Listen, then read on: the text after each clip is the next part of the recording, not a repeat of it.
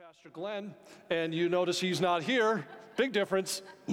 Uh, he's on actually a planned fishing trip with somebody. Somebody was happy for him. So, uh, planned fishing trip. They were wishing they were with, but it's a number of pastors, including Pastor Gibson, who we just prayed for. Um, he and a bunch of others, uh, local pastors, have gone up to Canada, and they're catching walleyes, and I'm jealous. So, so anyhow, a little R and R that way. Uh, but yeah, what the, the title I have today is An Obvious Secret. And like I was saying, I was, my desire for you is to have a sense and understanding the reality of God. Um, let's, let's just take a moment and pray. I'm going to pray for also um, Pastor Glenn. I'm going to pray, pray for the McCarthys. Uh, if many of you know, uh, Robin's mother passed away. Uh, Dan was scheduled to be preaching today, um, so they had to make a change that way. We're going to lift them up too. Lord Jesus, thank you that you're here. Thank you that you hear our prayer. I just pray that you'd open our ears and our hearts, that we would submit ourselves to your truth, and that you would change us. I pray that we'd be able to see you like we've never seen you before, that the reality of your presence, that you're with us here right now Lord, I lift up uh, my brothers and sisters, the McCarthys, as their family, uh, as they're traveling and, and dealing with the loss of a loved one. We just pray your grace on them. And I pray for all those pastors who are together, who have a heart and passion for your people. Father, do a special work, we pray, as they're together, relaxing but also strengthening, being strengthened by the company of others and uh, your spirit. Lord, we are confident you are working in our lives. You're working in our city. You're working in our church. And we humbly say yes. In your name we pray. Amen. Amen. All right. Um, so, ushers will be coming up. If you need a handout, they'll pass that to you. So, yeah, as I was saying, you know, the reality of God, and, and just so you know, what I'm sharing today is, is a message, but also just kind of a grouping of a bunch of musings that I've had on my heart for some time. And so there may be some little tangents here. Uh, bear with me. Um, but I, I have sensed that there are times where God has not been very real to me. I too have, you know, a regular devotion time, a regular prayer time, and there's just time where it's just like, like, Lord, sorry I wasted your time, you know, or it just didn't seem to go anywhere. There was no passion, there was no, there's no yearning, and uh, I've been moved kind of by the the idea of you know, you have to really understand we're, we're in a whole different age of thinking. The Enlightenment era came through, and then after that, you know, the scientific age. E- even though it's brought us wonderful things like cars and iPhones and all of those things, but still there's some loss that has occurred. And we, you know, uh, we are taught in our era, in our age, that you believe in what is material, you believe in what you can see and what's tangible you believe in what is objective or evidence based or data driven. You know, those are the things that really drive our society, and it starts driving what we believe about life, it starts skewing it. But as you know, there's so much more about life that is subjective and not measurable, that isn't seen. I mean, like your passion for the Milwaukee Brewers. How do you explain how vivid and lively people get about sports? Or what about your passion for your kids or your hopes of someday having that, you know, career that is what you've that's on your heart, a dream that's in, been in your heart? How do you explain those things that are not measurable or not seen? That's just a for instance. There's so much uh, that isn't seen, and but yet I believe if we are believers, there is something that is quite obvious, but we don't see. Uh, it's kind of like your nose, right? Everyone just look at your nose. You can see, you can see mine right now. There it is. So, but when we look and we view, our brains actually rule out, kind of take out our nose, even though it's right there in our view all the time. We don't see it. You can say, as obvious as your nose? Yes, it's, it's obviously right there. But we don't see it. Uh, and Jesus actually kind of had this mindset too. Um, he saw things differently that weren't seen. And we're going to expound on that Uh, we're also going to be studying more in uh, 1 John chapter 5. It's got a lot that expounds uh, about love. So, to me, I'm just going to say, say what I understand. This obvious secret is basically kind of an answer to the question of what is the meaning of life? You know, people ask that. People who are non believers will ask the same question. Uh, and he really, the answer is you are here, your time here on earth is meant for you to grow, learn, and become the human that God intended you to be. For you to learn to love to a greater degree. That's it. The meaning of life? It's for you to learn love. Uh, so, the decisions you make every day, the actions you take, the words that come out of your mouth, the goals you set for your life, all speak to how you understand this truth that life is about love. And like I said, 1 John chapter 5 is a great chapter that's going to expound on that. Um, but I first want to talk about what this obvious secret or, or what it isn't, essentially. Pastor Glenn actually got onto this last week when he was talking about the voice. You remember the voice? It was him sharing about how to hear from God and how to discern what is from God, what it may be from Satan, what may be from us, or he said what it may be the pizza you ate, the circumstances, the things around you that affect you, right? So, how to discern the voice. And he brought out one point which I thought was very telling, very helpful. This is maybe for those of you who remember. What are the two words that are the essence of Satan? Do you remember that? Two words I will. That was what Satan, that was the, captured the essence. And this is uh, from like Isaiah 40, 14, where it says, I will ascend, I will become like the Most High. Satan's, the two words are I will. And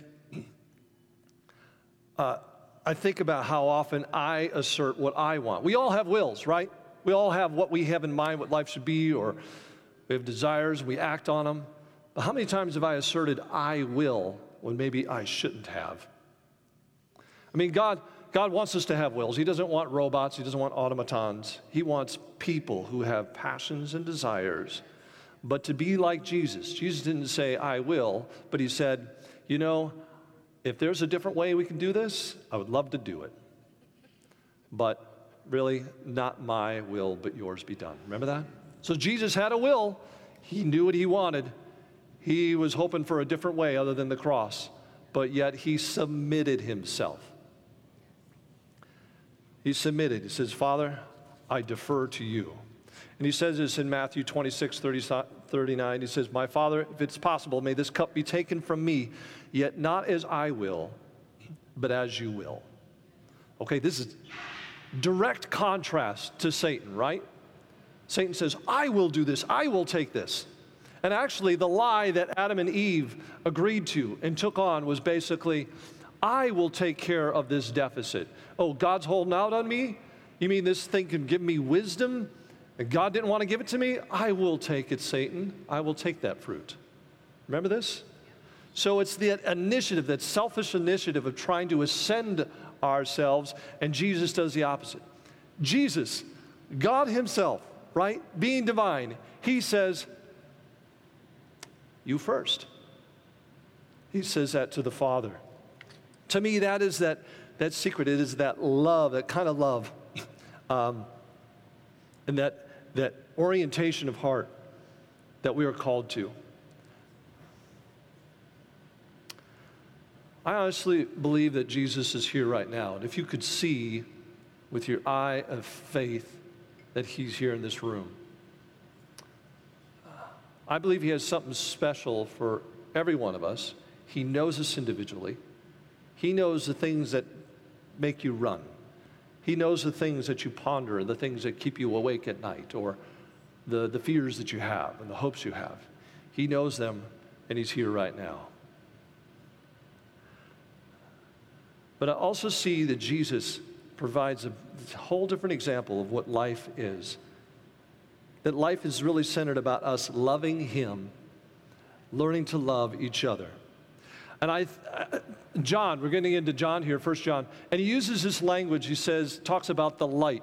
Remember, he said, um, he said, if you're living in the light, the light of God, uh, that that is where we're meant to grow. And I think of like a tomato plant.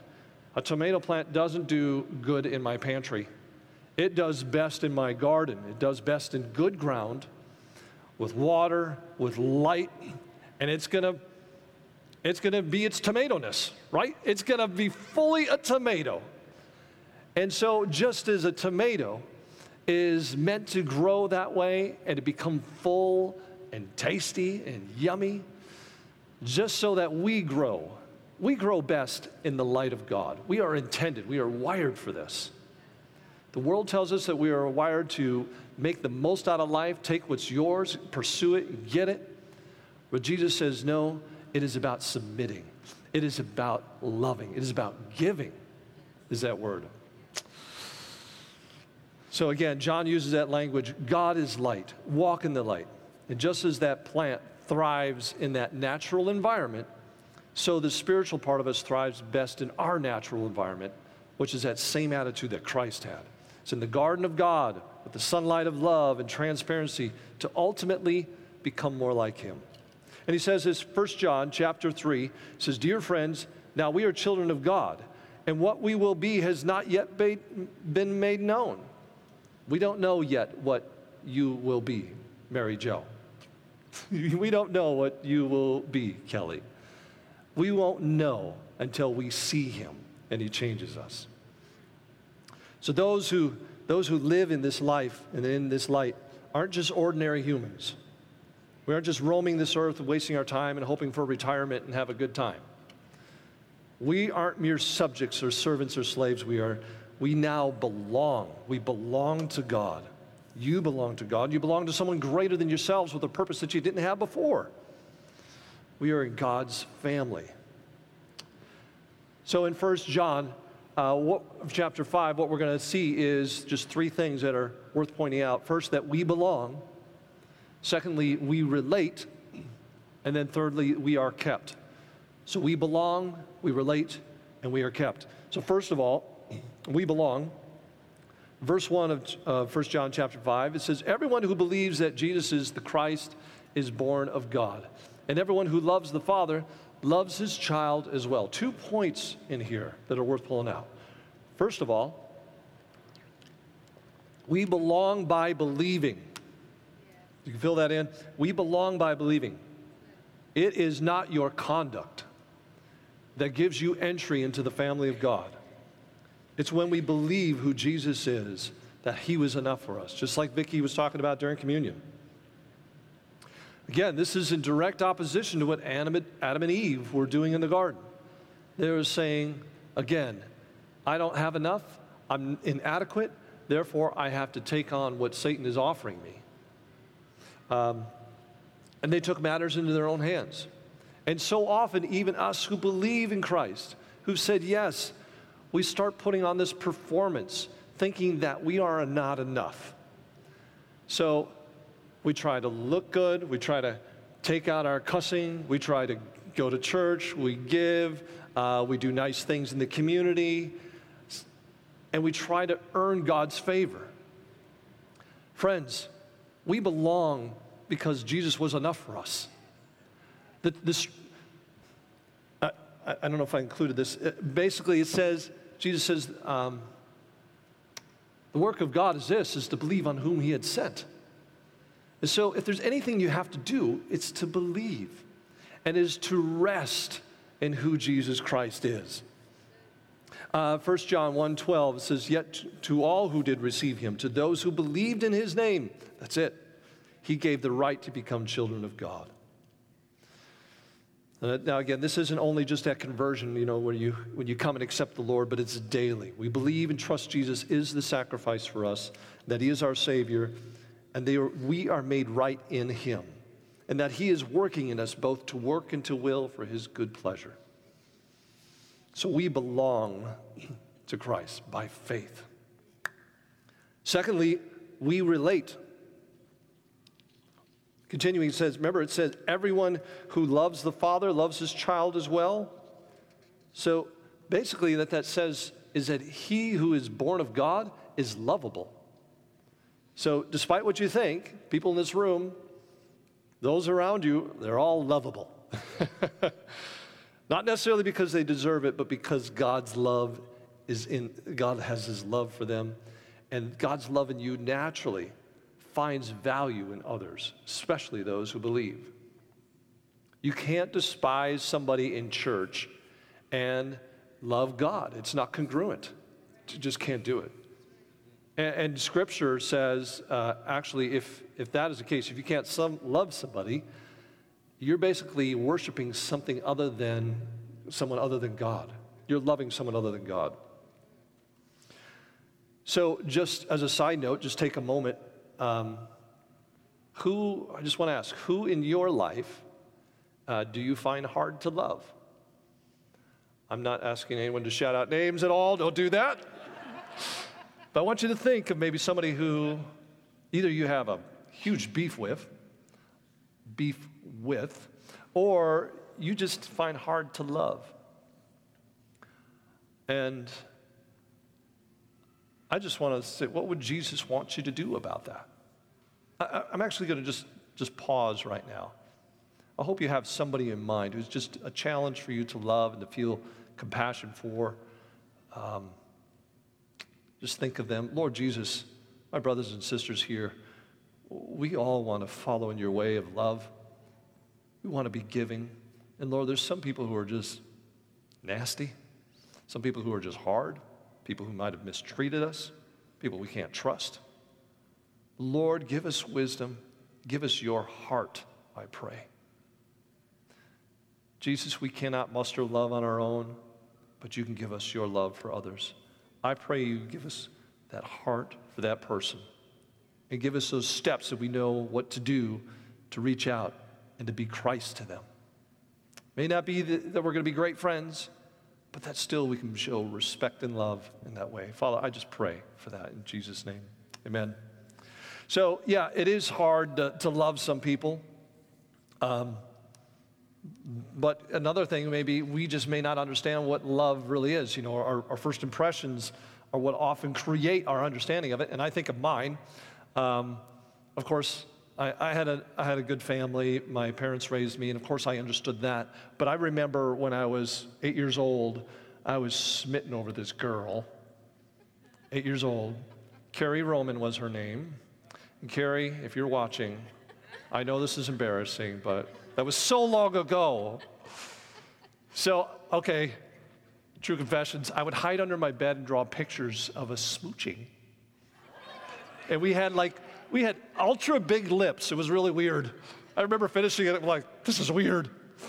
But I was so smitten by this girl. I even remember the song that was playing on the radio. I'm, I'm not kidding you. Um, at the time. Yeah. so, anyhow, uh, but that was one of the, and you know, the world often paints that love has to be kind of what I was experiencing. These three things has to be euphoric, it's easy, and it's exclusive. And that's a lot of what we think of what love, even God's love, should be like.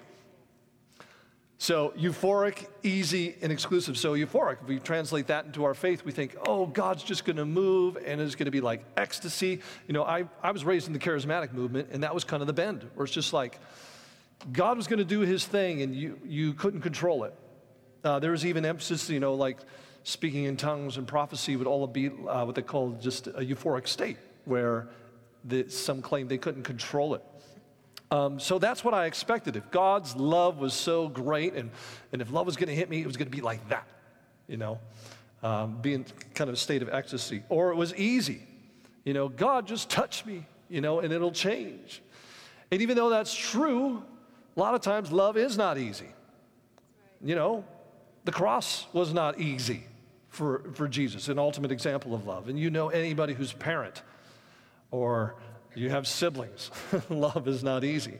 So I had this misconception that true love was going to be effortless. And then, thirdly, exclusive. So, like, I would say, why is God blessing my brother so much? You know, he's got a great family, he's got uh, he's got things together, you know. He's got more muscles than I have, or, whatever. He's got more hair than I do. And uh, so we often think well, God is going to bless them and at the expense of me. It's just like, why is he treating him differently? So I thought it was exclusive. You know, has anyone ever felt like that? Like you got this good friend, and all of a sudden, this good friend, you're like, oh man, I'd really enjoy this person. And you find out they're hanging out with somebody else. It's like, I thought we were buddies. You ever have that feeling? Okay, just me. So, but that was my, uh, my false understanding of what love would be, is that it would be exclusive. Um, and we bring that into our understanding of God. So, but the nature of God's love is original, is lasting love, is love that started it all is different from our experiences, completely different.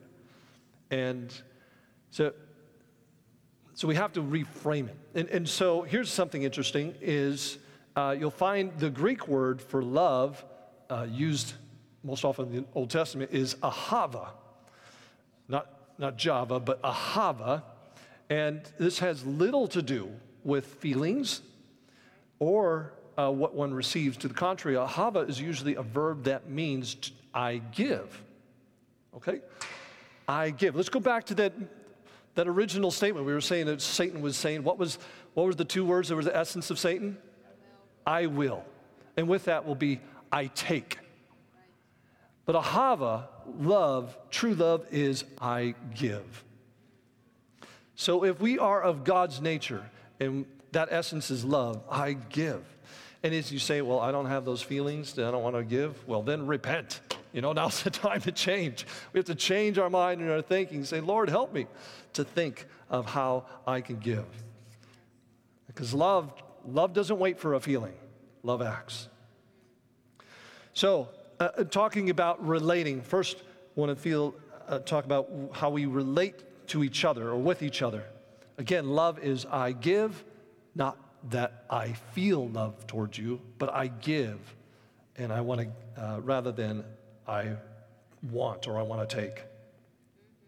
And so, verse 2, again, this is 1 John chapter 5, says, This is how we, this is how we love the children of God, by loving God and keeping, uh, carrying out his commandments. So, what this, what this is telling us is that when you love God, you're loving me. Does that make sense?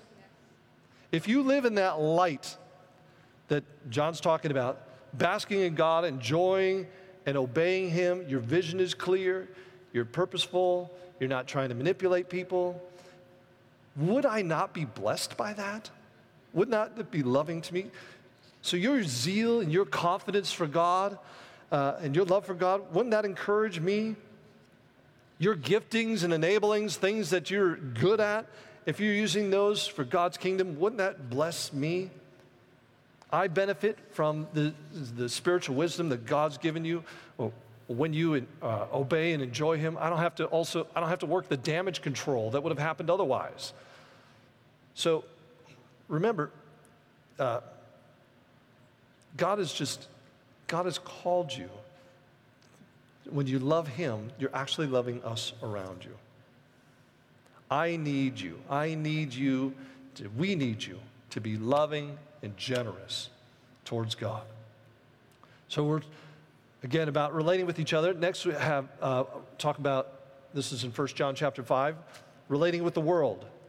And this is verses 3 through 5. It says, In fact, this is love for God to keep his commandments, and his commandments are not burdensome. For everyone born of God overcomes the world. This is the victory that has overcome the world, even our faith. Who is it that overcomes the world? Only the one who believes that Jesus is the Son of God. So, what we learn from that? We have overcome the world. Remember, the world is going to tell you to perform, the world's going to tell you to take. That's the deception. And when we buy into that, we kind of white knuckle our faith and be like, I'm going to hang on. I can do this. I can live up to it. But that's not where we are to be. We are to rest in who Christ is and what he has done. Your task is to rest. Next, um, 1 John talks about our, how we relate with God. Verses 13 through 15, it says, I write these things, this is why John's writing. I write these things to you who believe in the name of the, of the Son of God, so that you may know that you have eternal life. This is the confidence we have in approaching God that if we ask anything according to his will, he hears us. And if we know he hears us, whatever we ask, we know that we have what we asked of him. So when we believe, we're given the very life and the Spirit of God, and it changes our relationship with him. There's now a part of us that starts resembling him a little bit, just like a child resembles its parents, you know? So, what that means is approach boldly. You're God's kid. Get in there and talk to him, ask him, complain to him as you need to. Um,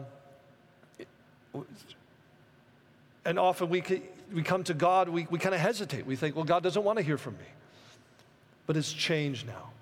God isn't, God isn't ready to accuse you, He's blessing you. We are His children.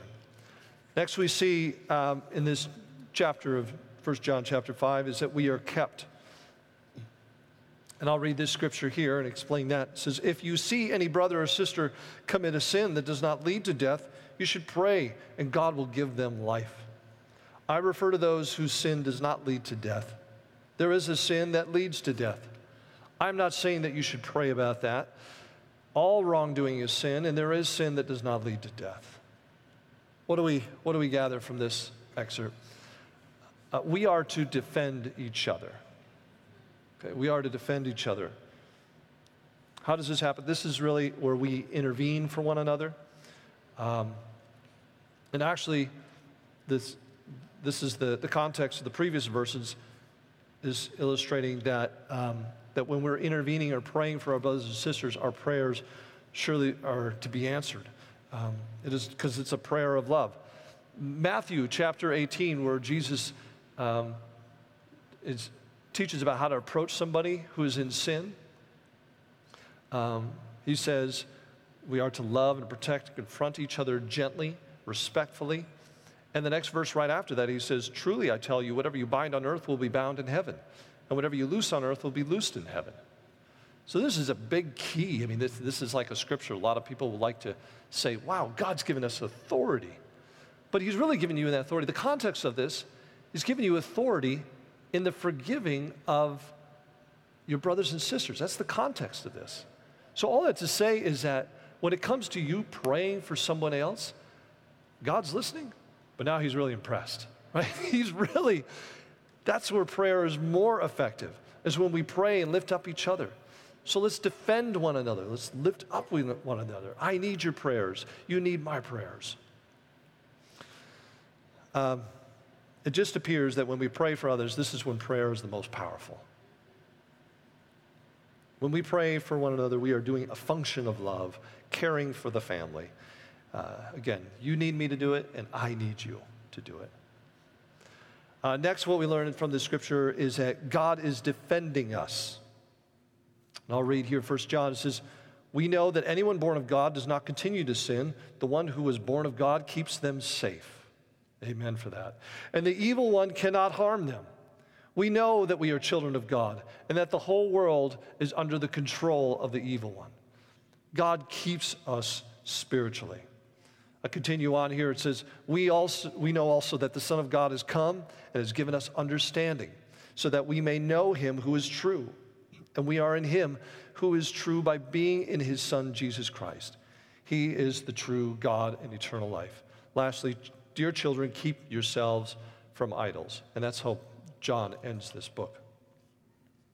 So it's interesting how John, when he's talking about love, he's lifting up these people and how to live, you know, this obvious secret, if you will. At the end, he starts explaining, understand who Jesus is. And the last point of that is it's our understanding that keeps us. That's why we, when we teach, there is a place for doctrine, certain tenets of our faith, what we believe about Jesus. This was important to John, and he took time to outline it uh, who Jesus was and who he was not. And having a clear understanding of who Jesus is um, among the different philosophies and theologies that are out there, um, they'll tend to want to morph Jesus into something different and start deceiving us from the truth. But again, John is protecting the people by explaining to them who Jesus is. He asserts that Jesus was divine both at his baptism and his death, and he, he uh, is just pointing him out. So, this world, as we know, will often try to skew Jesus as just being a, you know, a good teacher or a good man, someone who cared about his people, uh, but things went awry. You know, he was a he was an effective leader, and this revolt or whatever his movement went amiss. But we know that that is different than what Jesus preached. We know that there are prophecies where what was promised was fulfilled in the life of Jesus. We know that he was more. He gave his life. He volunteer, voluntarily gave up his life to, for, to win us over. So, uh, back to understanding who he is. When we study the Bible, we are taught on Sunday mornings, or whenever we get into biblical teaching, we are communing with God uh, through prayer and his relationship. Our understanding of Jesus changes. Um, and it keeps us in the truth, it keeps us in this family. And, and so I, I think I'm going to have the worship team come up here. This is kind of what was on my heart. I know there's a number of things, but if we just understand that Jesus, his whole orientation is to give. He keeps on giving. You know, he's not going to say, Hey, I gave my life for you. What more do you want? That's not how he works. Actually, it says the opposite. If the, if, God, if the Father had done this, how much more will He bless us beyond? Jesus is here right now. I honestly believe that. I, I believe He has a smile on His face. And He wants you to rest in who He is and to take on a different way and understand that your time here on this earth is not meaningless. The main task for you is to become like him in his acts of love. I, I do think that there, there's this quote which is really helpful for me. Henry Drummond, I think this kind of summarizes what this obvious secret is. Says, The world is not a playground, it is a schoolroom. Life is not a holiday, but an education. And the one eternal lesson, the one lesson for all of us is how better we can love. That's our meaning for life. I want to invite you, if you would stand with me here.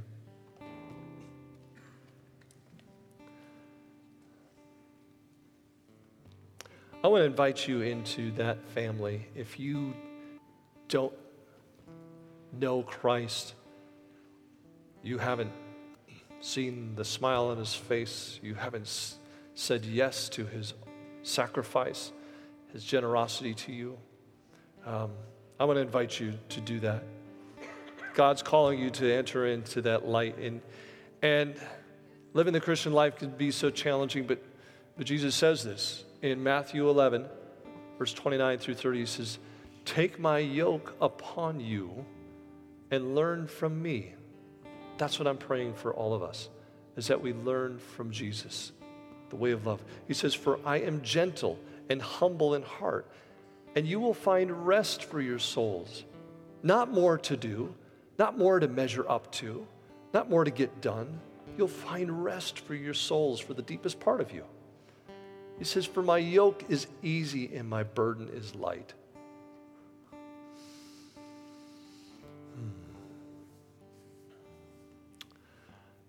If you, if you haven't experienced the Lord and want to live in that light, if you don't know Jesus and would like prayer, I'm just going to just to acknowledge that, if you could raise your hand. Or if you're one who just says, I have not been enjoying Jesus, not that you don't, but that I just haven't savored those times with Him. I've been living for myself. I've been saying more, I will and I will take versus I give. If that's you, you just raise your hand, just acknowledge that to the Lord. We're just going to pray. Lord Jesus, you're here. You're walking through the aisles, and you have compassion and thrill in your heart for those who are here. Every one of them. You've seen them from when they were children, the things that they did well, the things that they didn't, the things that they wanted to become, and the things that they were told they couldn't be. Jesus, you're here right now. I pray that we would learn from you and understand that your yoke is easy, your burden is light. Jesus, show us your way, would you? For my brothers and sisters who want to know you and be close to you, would you just show them yourself? Show them in a way that's specific to them. I pray, Lord, even for dreams. I pray for visions. I pray for illumination as people read the scripture and they start beholding and seeing you like they hadn't before. I pray that the wonder of God will overtake my brothers and sisters. And their hearts will become more and more oriented with how can I give? How can I show my gratitude to the kindness of God to me? And so, Lord, I pray. We ask for your help. Thank you for your presence. Thank you for your sacrifice. In your name we pray. Let's worship.